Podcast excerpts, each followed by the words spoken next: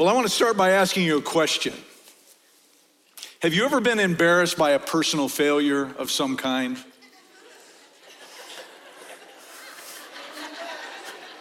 You know, I usually say you're not being honest with me, and like everybody's going nuts today. Yeah, it's me. Most of the time I ask hard questions, you just kind of sit there and you look at me. A time when maybe you've messed up so badly that it still causes you pain when you review it in that little movie theater in your mind. I think we've all been there. Uh, these are power, these powerful minds that God gave us almost make it impossible for us to delete those things from our memory bank. And here's the truth, folks. In spite of our best intentions, as fallen beings, we all fail. We all do things that cause us embarrassment and sometimes, yes, even shame. Joseph Conrad wrote, It's only those who do nothing that make no mistakes. So the truth is that mistakes are inevitable. And we do survive them, even though the memories can both be painful and shameful.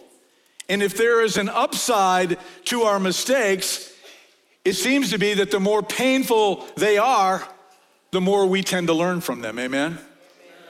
Well, today, as we continue in our study from the book of John, we are going to look at Peter's infamous experience of failure on the night of Jesus' arrest. And in preparation, I'd like you to go ahead and turn in your Bibles to John chapter 18.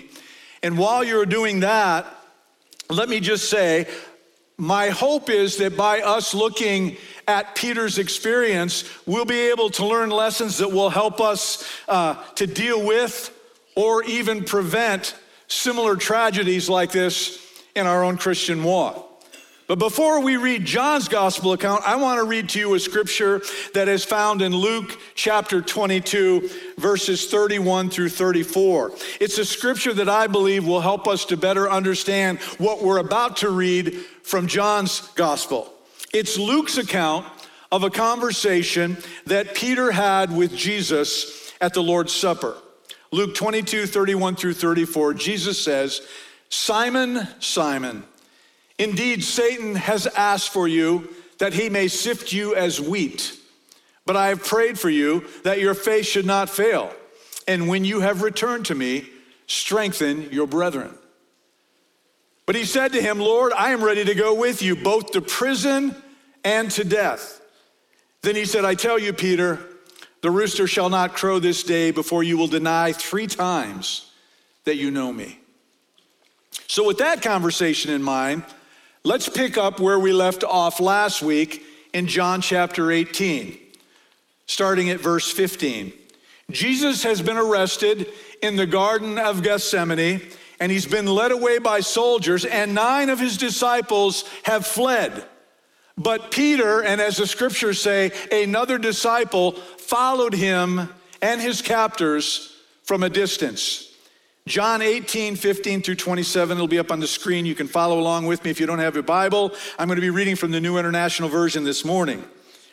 Simon Peter and another disciple were following Jesus. Because this disciple was known to the high priest, he went with Jesus into the high priest's courtyard. But Peter had to wait outside at the door. The other disciple, who was known to the high priest, came back spoke to the servant girl on duty there, and brought Peter in. You aren't one of this man's disciples, too, are you? She asked Peter. He replied, I am not. It was cold, and the servants and officials stood around a fire they had made to keep warm. Peter also was standing with them, warming himself. Meanwhile, the high priest questioned Jesus about his disciples and his teaching. I have spoken openly to the world, Jesus replied. I always taught in synagogues or at the temple where all the Jews come together. I said nothing in secret. Why question me? Ask those who heard me. Surely they know what I said. When Jesus said this, one of the officials nearby slapped him in the face. Is this the way you answer the high priest? He demanded. If I said something wrong, Jesus replied, testify as to what is wrong. But if I spoke the truth, why did you strike me? Then Annas sent him bound to Caiaphas, the high priest.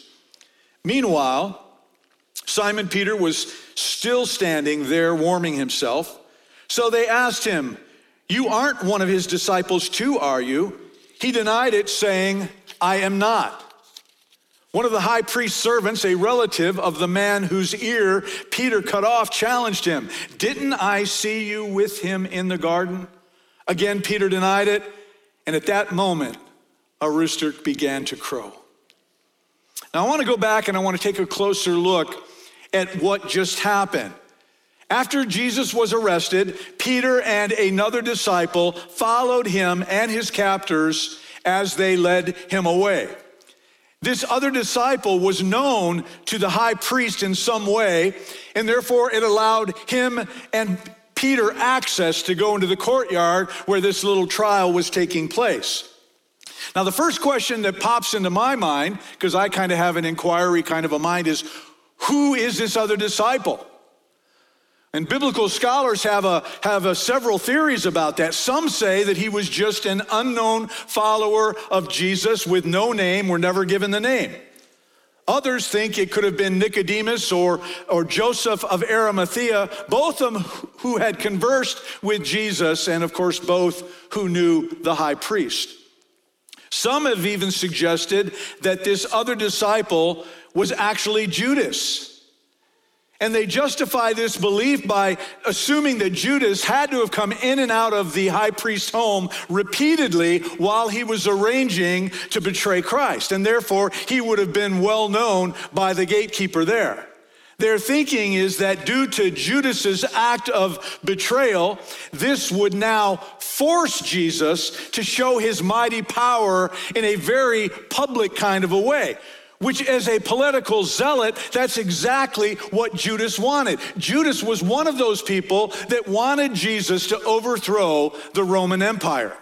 And the reason Judas let Peter in was his way of hopefully vindicating himself for his treasonous act. Now, let me just say that personally, I don't believe that, that theory at all because knowing Judas had betrayed Christ, Peter wouldn't have wanted to have anything to do with him. I mean, forget about going into the courtyard because I think at the moment that he saw Judas, the impetuous Peter would have probably strangled him right on the spot. Now, another option that seems very plausible to me is that this other disciple was none other than John himself. Now, hear me out here. John's father, Zebedee, had a flourishing fishing business, and it is very reasonable to think that John would have delivered salted fish to the home of the high priest on a regular basis. In this way, he would have been known by the gatekeeper and would have been able to gain entry for both himself and Peter. In any case, whatever the theory is, and we are not told who this other disciple is, Peter got in. And because of that, ironically, Peter was about to be sifted and tried by Satan while Jesus was about to be sifted and tried by the high priest. And speaking of Jesus' trial, the one that's going on in Annas' house at this moment that we're reading about was the beginning of six that he would go through. And every one of them, according to Jewish law, was illegal. Chuck Swindoll wrote 18 ways in which the Jews broke the law on that night while conducting these phony trials of Jesus. I want to share just a few examples with you, not all 18, but a few of them. No trials were to occur during the night hours, especially they were not to happen before the morning sacrifice, and Jesus' trial did. Trials were not to be held during religious festivals, and here Jesus is being tried at Passover. All trials were to be public, secret trials were forbidden. Well, each of Jesus' six trials were private, while only his sentencing was public. All trials were to be held in the hall of judgment in the temple area. None of Jesus' trials were held there. An accused person could not be forced to testify against himself, while the Sanhedrin convicted Jesus based on his own word. They did not see a need for witnesses. Someone was required to speak on behalf of the accused, yet no one spoke for Jesus. And when he objected to the illegal proceedings, he was beaten. The high priest was not supposed to participate in his questioning, and yet both Annas now and Caiaphas later interrogated Jesus. Now, I mention these things to stress the fact to you that, as I said last week, Jesus did indeed go willingly to the cross. He knew that a fair polling of witnesses would either exonerate him of all charges or would cancel the false testimony of the religious leaders. But he didn't want that to happen. Jesus didn't want to try to escape conviction or execution. Why? Because he had already accepted his destiny in the garden.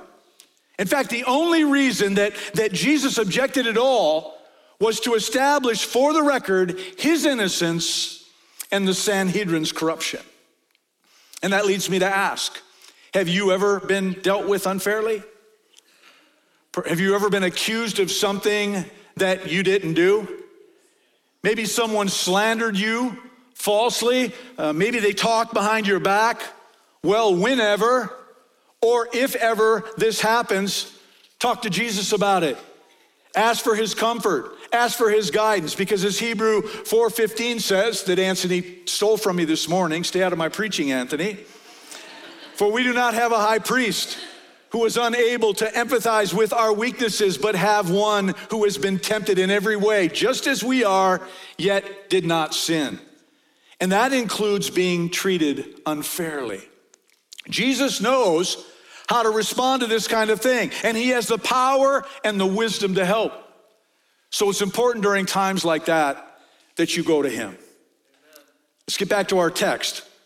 Because I think John wants us to clearly see the contrast between the trials of Jesus and the trial of Peter.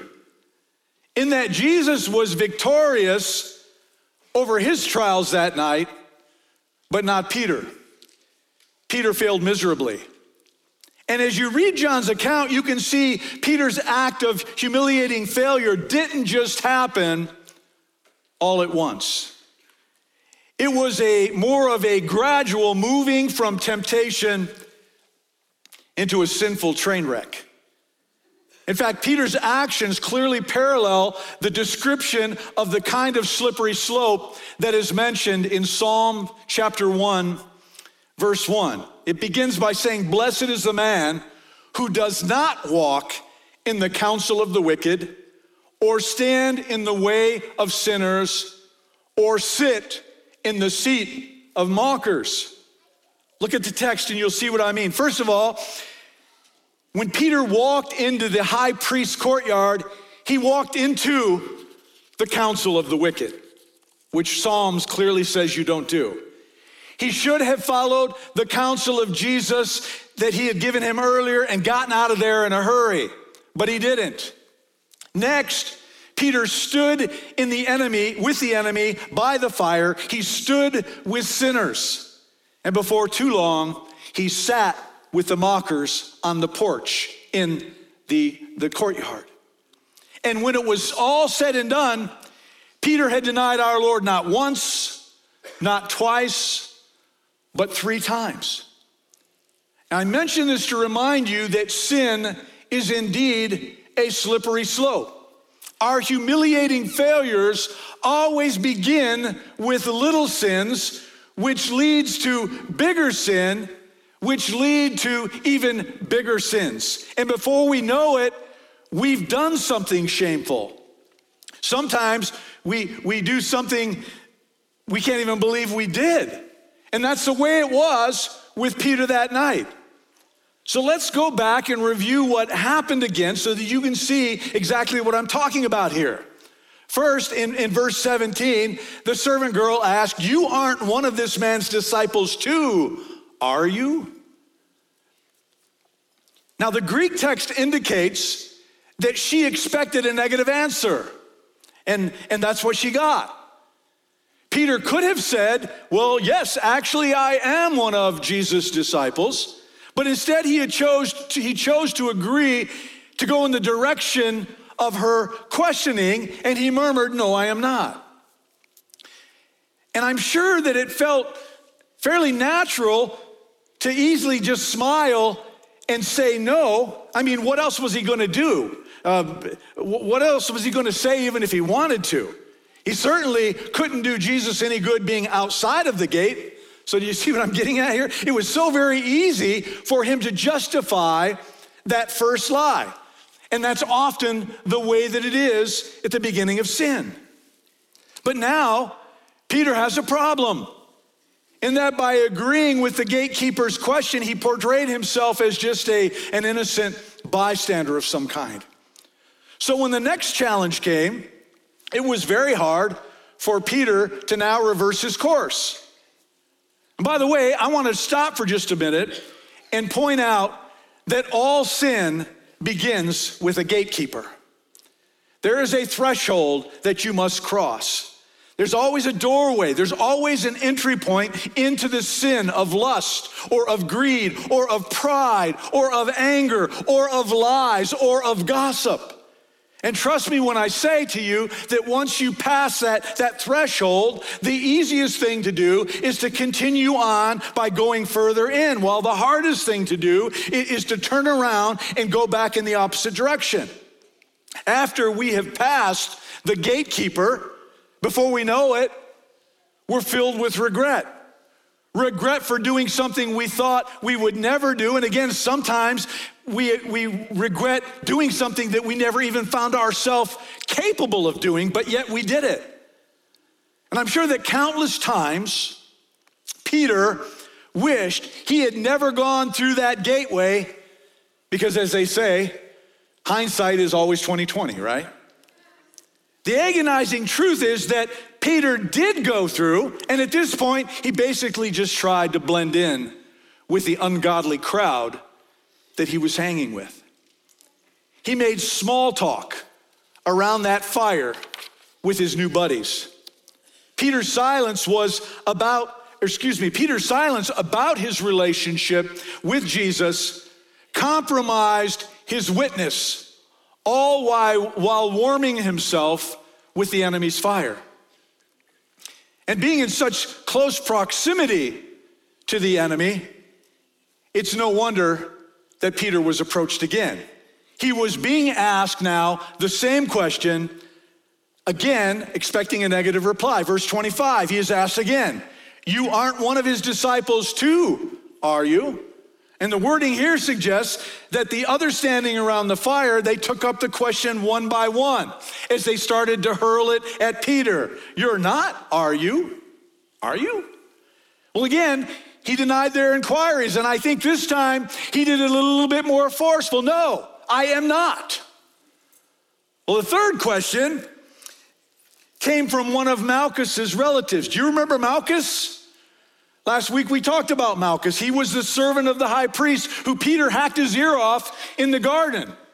And Jesus reached down and picked up his ear, stuck it back up on the side of his head, and healed him. So perhaps while someone was stirring the coals in that fire, the fire flared just enough to illuminate Peter's face. And this caused this man to say, Hey, didn't I see you with Jesus in the olive grove?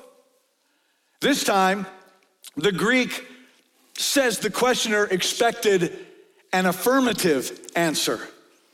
This cousin of, of Malchus was convinced that he recognized Peter.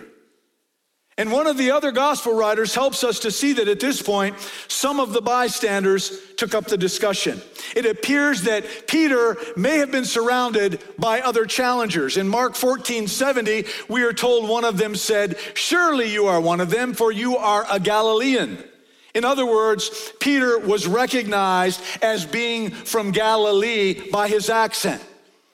You see, people from Peter's neck of the woods found it difficult to pronounce some of the dialect that was spoken in Jerusalem at that time. And native Judeans, like these servants, well, they picked up on that. And at this point, Peter's resistance broke down completely. In Matthew 26 74, it says, Then he began, Peter, he began to call down curses and he swore to them, I don't know the man.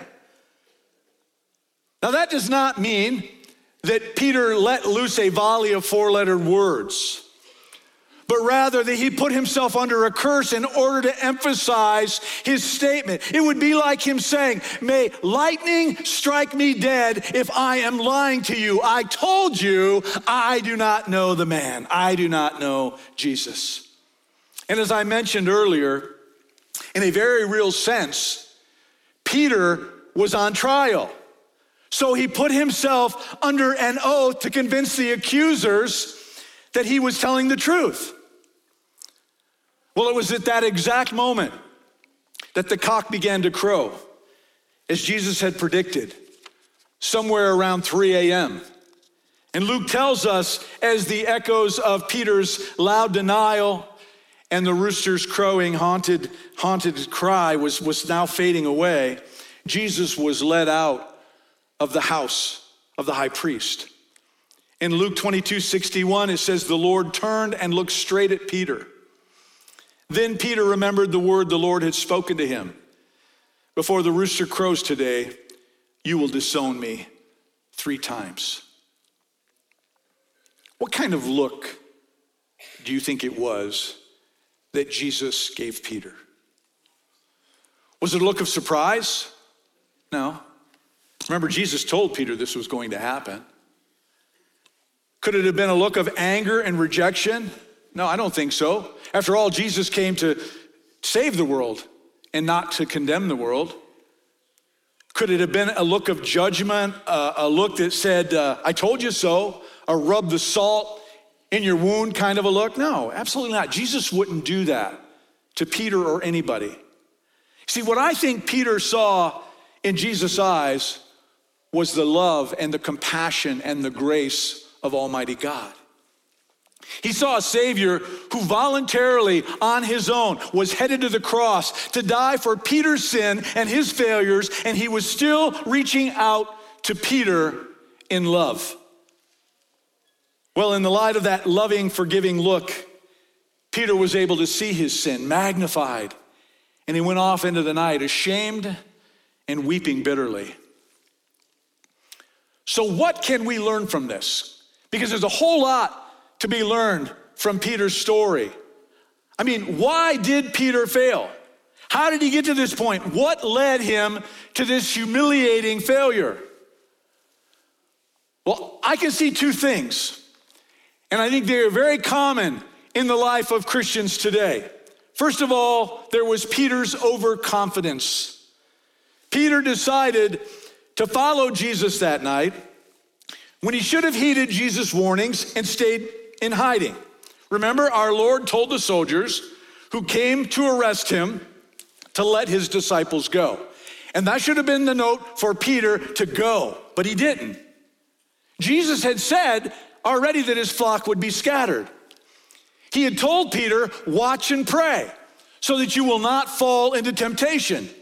Jesus had also told him that his spirit was willing, but his flesh was too weak to handle what was to come. But overconfident Peter thought, well, not me. I know what Jesus said, but, but I can handle this. I will only go so far and, and it will do no harm. And of course, we've just read what happened with that mindset. If Peter had instead listened to Jesus, the humiliating failure of his denial would have never happened if he hadn't just been so proud, if he just hadn't been so overly confident. Now, don't misunderstand me. Confidence can be a, really good thing. It positively affects everything you do your conduct, your ability to learn, your growth, your choice of friends, your choice of a mate or a spouse, even your career. It's no exaggeration to say that a positive self image is important in life. But while it's good to have self confidence, it is dangerous to be overly confident. Paul Powell wrote this If self confidence is the first step to success, overconfidence is the first step to failure. I mean, if we want to avoid Peter's kind of a train wreck mistake, we need to understand that this kind of pride, this kind of arrogance, the kind that keeps people from recognizing and acknowledging their weaknesses, well, that has been the downfall of otherwise really great people. And speaking of pride, Author William Manchester wrote this about General Douglas MacArthur. He had strength and power, but his manifest self regard, his complete lack of humility, lay like a deep fissure at his very core. In the end, it split wide open and destroyed him. Former President Gerald Ford pointed this out about President Nixon. He had a brilliant mind, a greatly a great sensitivity to public excuse me, to the public's political mood and a unique ability to, to analyze foreign policy issues and to act decisively on them. In short, Nixon had many qualities necessary to make a great president, but he also had great weaknesses. He continues, most of us have hidden flaws or personality quirks that seldom come to the surface. In Nixon's case, that flaw was pride. And in the end, it was that pride, that unwillingness to recognize and acknowledge his own mistakes in the Watergate case that led to Nixon's downfall. Ford says that Nixon had not known about the Watergate break in beforehand, but he found out shortly afterwards. And to quote Ford again, he viewed admitting the truth in this matter as a sign of weakness. There it is again this, this fatal character flaw that so many of us struggle with prideful overconfidence. Well, as I said, and as we've seen, this is one of Peter's problems.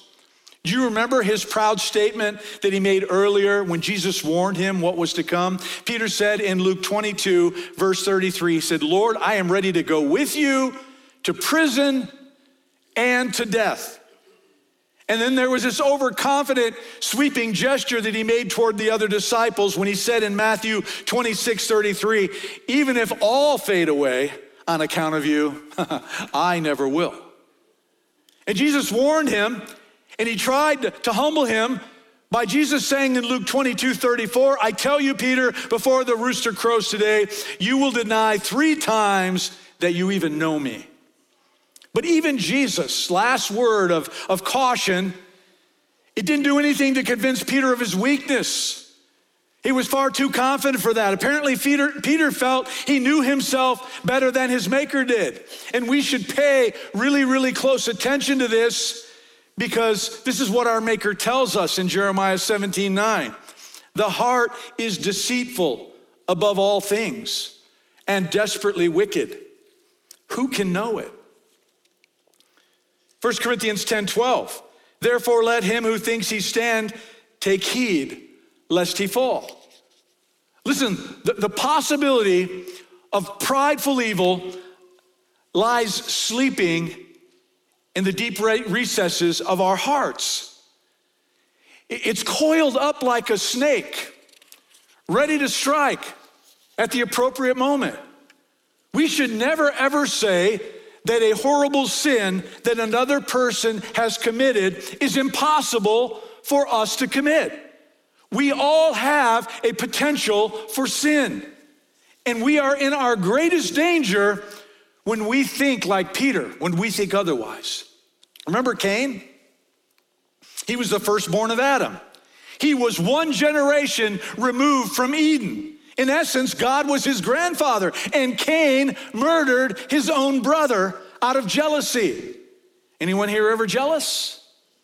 Then the possibility of that kind of destructive hate and behavior is in you as well. David, a man after God's own heart, who walked with God. Since he was a, a little boy, he committed adultery with Bathsheba, and then to cover up his sin, he took her husband, put him out on the front lines where he would be killed to cover his sin. Anyone here ever struggle with lust? If so, then don't be overconfident because you have the potential to be involved in sexual sin, actions that you will regret later and bring shame. Look at Judas. He was one who physically walked with Jesus for three years. This was a man who was thought of as being completely trustworthy by the other's disciples while he sold Jesus out for money. Anyone here have an unhealthy love of money? Well, be warned. That love can draw you into sin, just like it did Judas. So here's Peter.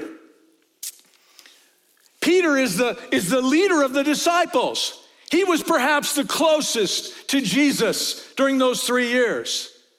Before anybody else figured it out, it was Peter who boldly confessed that Jesus was the Christ. So, my point is, ladies and gentlemen, if Peter can fail, guess what? So can I.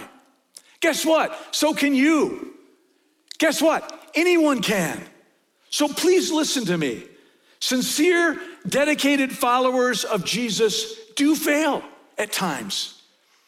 The overconfidence that, that contributed to Peter's humiliating failure that night can trip any one of us up. In fact, this should bring to our realization that self confidence is not the thing that we should embrace as Christ followers, because even that caliber of confidence can cause us great problems.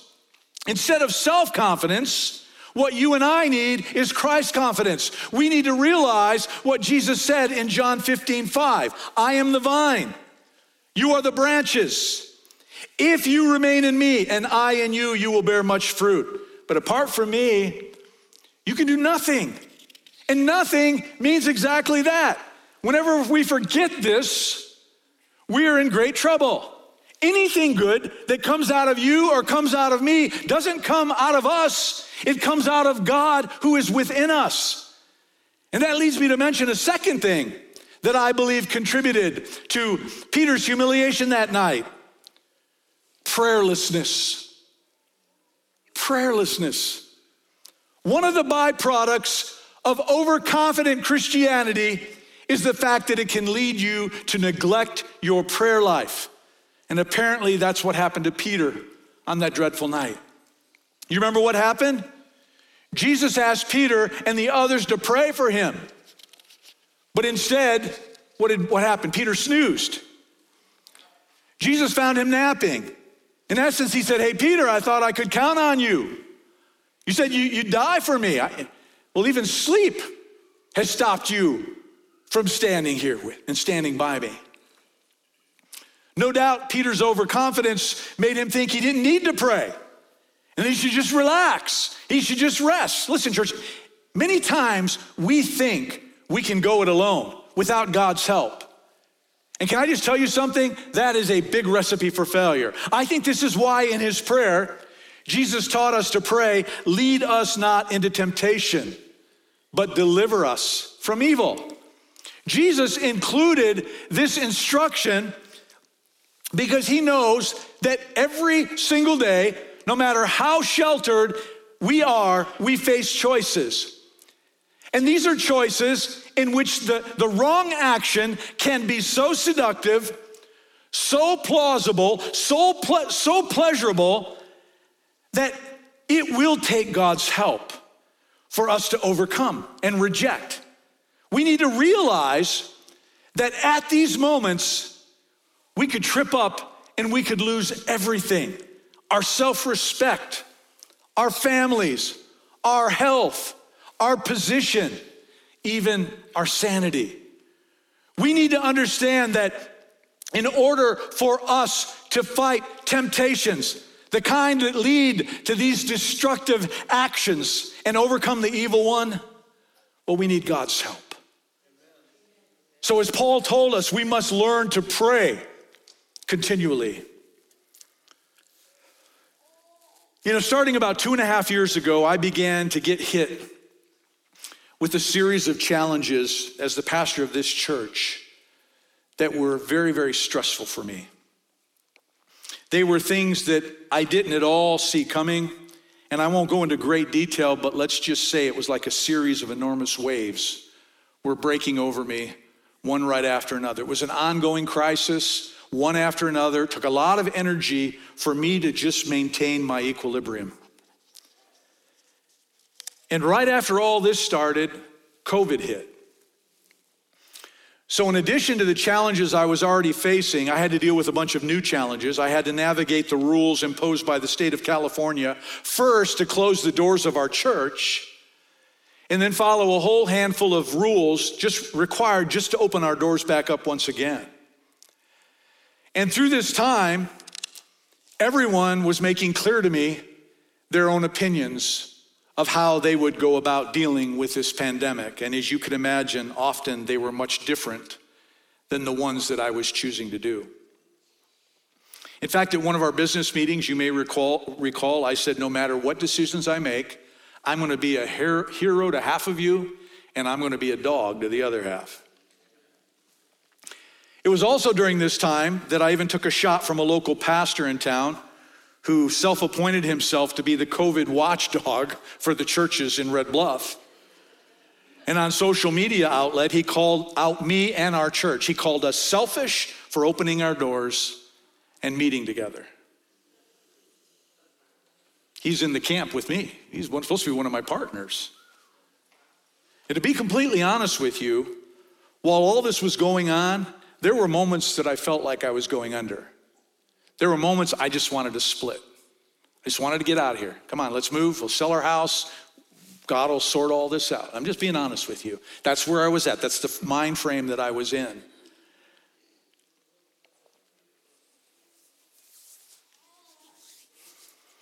I found myself wondering, what's going on? I've never had to deal with this kind of stress, these kind of challenges at any time during my ministry here. And then it hit me. We were on a growth incline at that moment. Great things were happening here at our church. And listen, I don't see a devil behind every tree, but that experience has taught this pastor that our adversary attacks in those times when he sees God's kingdom advancing. Revelation 12 12. Revelation 12 12 says this about our enemy Satan. He is filled with fury because he knows his time is short. So when a church like ours, filled with Christians who proclaim Christ's sacrificial death and his victorious resurrection, starts to see results, make no mistake about it, the devil is indeed filled with fury. Our adversary knows how powerful a church like ours, filled with people who love Jesus, can actually be in advancing the gospel in a community. And it's in times like these that he attacks, often by, by leading weakened disciples into wrongful behavior. And it's in times like these when, when I realize just how much I and you need to pray. I have to for my own survival, for my own sanity, for my own strength, for my own wisdom, for my own peace. I have to run to God. And I've got to ask for His help on a continual basis because I need it. I need it in order to withstand the wiles of the evil one, and you do too. And God can give us the power to withstand his attacks. And prayer is our power line, and prayer is our weapon.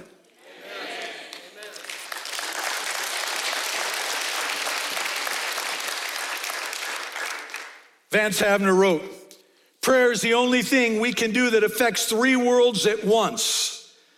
It reaches up in worship of God, it reaches out in work to man, and it reaches down in warfare against Satan.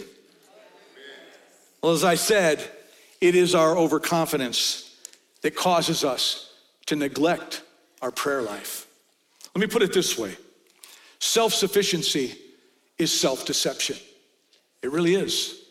Only God is omnipotent. All of us have situations when we see our inadequacy, and our prayer should be our confession of that inadequacy. It should be a recognition of our limitations. If we get to where we think that we no longer need God's help in a situation, we are headed for failure and we are headed for shame. Think about it. How many times have you found yourself in a panic over something in life and you wondered, wait a minute, I haven't even prayed about this. I've gotten worked up into a lather. I'm freaking out. I'm calling everybody. I'm, I'm on social media and I've never once asked God what he thought about this situation. How many times have you found yourself wrestling with a decision, not knowing what to do, sometimes huge decisions, and, and it comes to you. I haven't even prayed about this. Samuel Chadwick wrote The one concern of the devil is to keep Christians from praying. He fears nothing from prayerless studies, prayerless work, and prayerless religion. He laughs at our toil, mocks at our wisdom, but he trembles when we pray. So let me ask you Does Satan tremble at your prayer life? Or are you of no threat to him? See, none of us were standing there warming ourselves at that fire inside the courtyard with the enemy like Peter. But the truth be told, every one of us has denied Christ in some way. And we've done so with both our actions as well as our inactions, through our words, and yes, through our silence. And I think we need to examine ourselves and ask what are the denials of my life? How have I betrayed my Lord? Am I even now warming myself at the fire of compromise? Am I lurking in the shadows of silence? We all need to ask God to shine the truth, the light of truth, into our lives. Because without that illumination, it becomes so easy to easily to be blinded by our own sinful actions. We need to ask him to help us to see the ways that we have been like Peter, to show us the results of our overconfidence, to show us how weak and foolish and faithless we can be at times, to show us the, the, the times that we have compromised our faith by being silent about our walk with Jesus when we should have spoken up. We were like Peter at that fire to help us to feel the shameful pain of yielding to temptation. And as we recall these times, we need to ask Him to help us to see in His eyes the same forgiveness, the same love, the same grace that Peter saw in the eyes of Jesus that night. And as each one of us confesses our failures, that He will help us to feel free through forgiveness and through restoration. And what I'm about to share with you now is really the crux of my message this morning. You see, it's not just the love that Peter saw and all those other things that he saw in Christ's eyes that night that suggests that there is forgiveness for our failures, but it's how Peter did, in fact, experience both forgiveness and not just that, but restoration. You see, when Mary Magdalene got up on that first Easter morning, she saw that the stone had been rolled away. An angel told her that Jesus had resurrected. And he instructed her with these words in Mark 16 7. But go, tell his disciples and Peter. Why do you think Peter's name was called out so specifically? I mean, he's one of the 12. Why did the angel just say, Go tell his disciples? That includes Peter. And yet he said, Go tell his disciples and Peter. See, I believe Jesus knew how hurt Peter was, how broken he was over his failure that night. That during Jesus' most crucial time of need and support, that Peter failed miserably. And I believe through those words, because imagine someone coming to Peter and said, The angel told us to go tell the disciples and Peter. Could you imagine how that made Peter feel? It showed Peter that all was forgiven. Later in John chapter 21, after his resurrection, Jesus appeared on shore while Peter and the others were fishing. And it says that he prepared breakfast for his disciples. After breakfast, Jesus decided to have a talk, a little one on one with Peter. This is the, how the conversation went John 21 15 through 19. When they had finished eating, Jesus said to Simon Peter, Simon, son of John, do you love me more than these? Yes, Lord, he said, You know that I love you. Jesus said, Feed my lambs. Again, Jesus said, Simon, son of John, do you love me? He answered, Yes, Lord, you know that I love you. Jesus said, Take care of my sheep. The third time he said to him, Simon, son of John, do you love me? Peter was hurt because Jesus asked him the third time, Do you love me? He said, Lord, you know all things. You know that I love you. Jesus said, Feed my sheep. And Jesus goes on, Very truly I tell you, When you were young, you dressed yourself, you went where you wanted. But when you are old, you will stretch out your hands, and someone else will dress you and lead you where you do not want to go. Jesus said this to indicate the kind of death by which Peter would glorify God. Then he said to him, Follow me. At the end of that scripture, Jesus clearly tells Peter that he would be carried away and he would be martyred for his faith. And then Jesus issues this simple command. He says, Follow me. Follow me again, Peter. In essence, Jesus said, Peter, be my follower. Walk in my footsteps along the way. Walk in unison with me once again. And through this, Peter was now officially not only restored as a disciple, but he was become a leader of the, of, of the shepherd of God's flock. He had an enormous responsibility. And here is the point that I want to make. Fellow believer in Christ, it does not matter how bad you've messed up. It does not matter the shame that you may continue to feel for your mess ups that come when you think about it, because there is always forgiveness at the cross. My story in a nutshell I grew up believing that God was this angry man in the sky who was ready to snuff me out whenever I messed up. And that was a mindset that came from some bad theology that I had been taught. And all that mindset did for me for a good portion of my life was to make me feel unworthy, unloved, and unable to possibly come close to living the Christian life. It wasn't until later in my life that I started to learn and read and understand about God's love for me. And I understand now that He is there to forgive me that he is not there to crush me. He is not there to destroy me. And, and this is truly what I want all of you to learn from Peter's story this morning. God loves you. And he wants a relationship with you. And if you ever break away from that relationship, he will continue to love you and he will continue to draw you to him through his spirit. Restoration is God's business, it's what he specializes in. So, to all you Peters out there, and I include myself in that list, when you messed up, it is not the end. It was not the end. And if you mess up in the future, it is not the end either. It's the start of your restoration.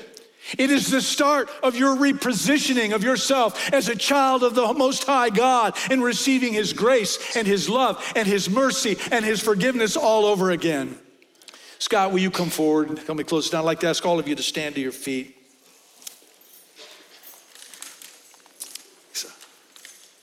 As I thought about how to end this service today, the word restoration is what came through loud and clear. See, there's, a, there's this human tendency, there is this mindset that we allow to take hold of us far too often it's when, as a Christian, we fail, and even though we have gone to Jesus and we have asked Him in prayer, we've asked Him for forgiveness, the scripture says that we have confessed our sin and that He is faithful and just to forgive us of our sins and cleanse us from all unrighteousness. But for some reason, we can't seem to forgive ourselves. And we allow that failure to affect us negatively our entire life. We still feel unworthy. We still feel like we cannot be forgiven. And we carry around this guilt that we were never designed to carry, and we can't seem to shed it. Well, can I tell you this morning? When you do that, you are allowing the enemy to mess you up twice. First, he messed you up by leading you into temptation. You went through that gate, you crossed that threshold, you did things you did not want to do, but now you're allowing him to define your future by a mistake that you made in the past that you've already been forgiven of. The Bible says he casts our sin as far as the east is from the west, and he also says never to be remembered. If you asked Jesus to tell you what you did on that fateful day, he would not remember it because he cast it out of his mind, because you have been redeemed, you have been forgiven. Now, you need to forgive yourself. You got to begin to live once again. You got to be giving, you got to begin to live knowing that you have been restored. Too many people carry this weight around with them. And can I tell you something? It breaks the heart of your Lord because he's already forgiven you. And you, my friend, need to learn once again how to start walking in victory. Because Jesus isn't holding it against you. So you've got to quit holding it against yourself. I want to close today in prayer. Before I pray, I'd like every head bowed in this place and every eye closed. I don't want anybody looking around. I want you looking down at the ground right now and praying. Camera's on me, it's not on you. Because I want to ask you the same two questions that I started this service with. Have you ever been embarrassed by a personal failure of some kind? And then I ended it by saying, Can you think of a time when you've messed up so badly that it still causes you pain when you remember it? I want to focus on that pain for just a minute. It's that pain that often indicates your unwillingness to forgive yourself for something God has already forgiven you of. So, with no one looking around, with all eyes closed, if you've sinned in your past, but you are still carrying around the pain of that sin, the shame and the hurt of that sin come into your mind, makes you unable to forgive yourself, and even feel unforgivable, will you just slip up your hand briefly and put it back down so I know who I'm praying for this morning? Thank you. I see that hand. Thank you very much. Hands up all over this place. Let's pray. Heavenly Father, you've seen these hands raised. You know the pain that some have been feeling for a long, long time. They're being bound by something that they've done in their past. They can't seem to move past it. They're kind of stuck. And yet, God, I know you've forgiven them. You've forgotten about it, but they haven't. My prayer this morning, Father, is for everyone in this place that we would not be bound up by our past any longer. The past is over. We are now walking in forgiveness. We are now walking in restoration. You do not want us thinking about that pain, that hurt. It's been forgiven, and now we must move forward in boldness. I pray, Father, that you would in the best way possible, just relieve them of that pressure, of that, that memory, of that vivid pain that, that strikes whenever they're by themselves and they're having those moments of, of just self solitude, Father, that that would no longer be anything that would pop into their mind. And instead, they would have visions and memories of your restoration. That you gave them that look that you gave Peter that night of love and grace and mercy, saying, Come home, walk with me once again. Father, forgive us of our sins. Forgive us of those times when we, we step through that threshold. And because we've gone through that threshold, and as Peter found, it's hard to go back, maybe we've, we've put together a series of wrongdoing. Forgive us for those times. And Lord, in those times when we've come to you for forgiveness, help us to move past that moment and to know that we have been fully forgiven and redeemed by the blood of the Lamb. It is the agent by which our sin is washed clean. Let us remember that. Let us live it. Let us believe it. Let us trust in it. Let us be a part. Let it be a part of our overall thinking of who we are, that we are a redeemed son or daughter of the living God. So, Father, I pray you'll bring healing. Pray that you will wipe this from their mind, their memory banks, that they'll be able to move forward, never being held back by this again. And Father, I pray as we end this service and we go about our life that you would be with us.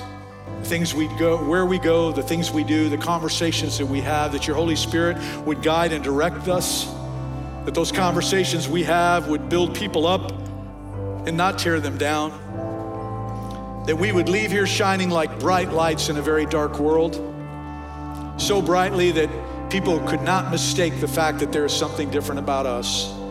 And that they would even come and say, What is it that's different about you? And that door would open, and God, we would share your goodness with someone else. And that they would experience the forgiveness and the restoration that we have. And Father, I just pray that you'll give us all a God encounter this week, every one of us. A moment in time where someone crosses our path and it is obvious that you open this door and that we would walk through that door in boldness, knowing that you give us the things to say. Use us this week, Father, I pray. I also ask that you keep us safe from any sickness and disease. Keep us safe from any accidents that might befall us, anything that would prevent us from joining together again as a church family and worshiping you in spirit and in truth. Let us leave here today in love, moving and acting in love. Let it be seen in our actions, in our attitudes. Let people know that we are children of the living God who have been redeemed and restored. And I ask these things in the precious and holy name of Jesus. Amen. Amen. Thank you for being here this morning. You're good, good Father. You are.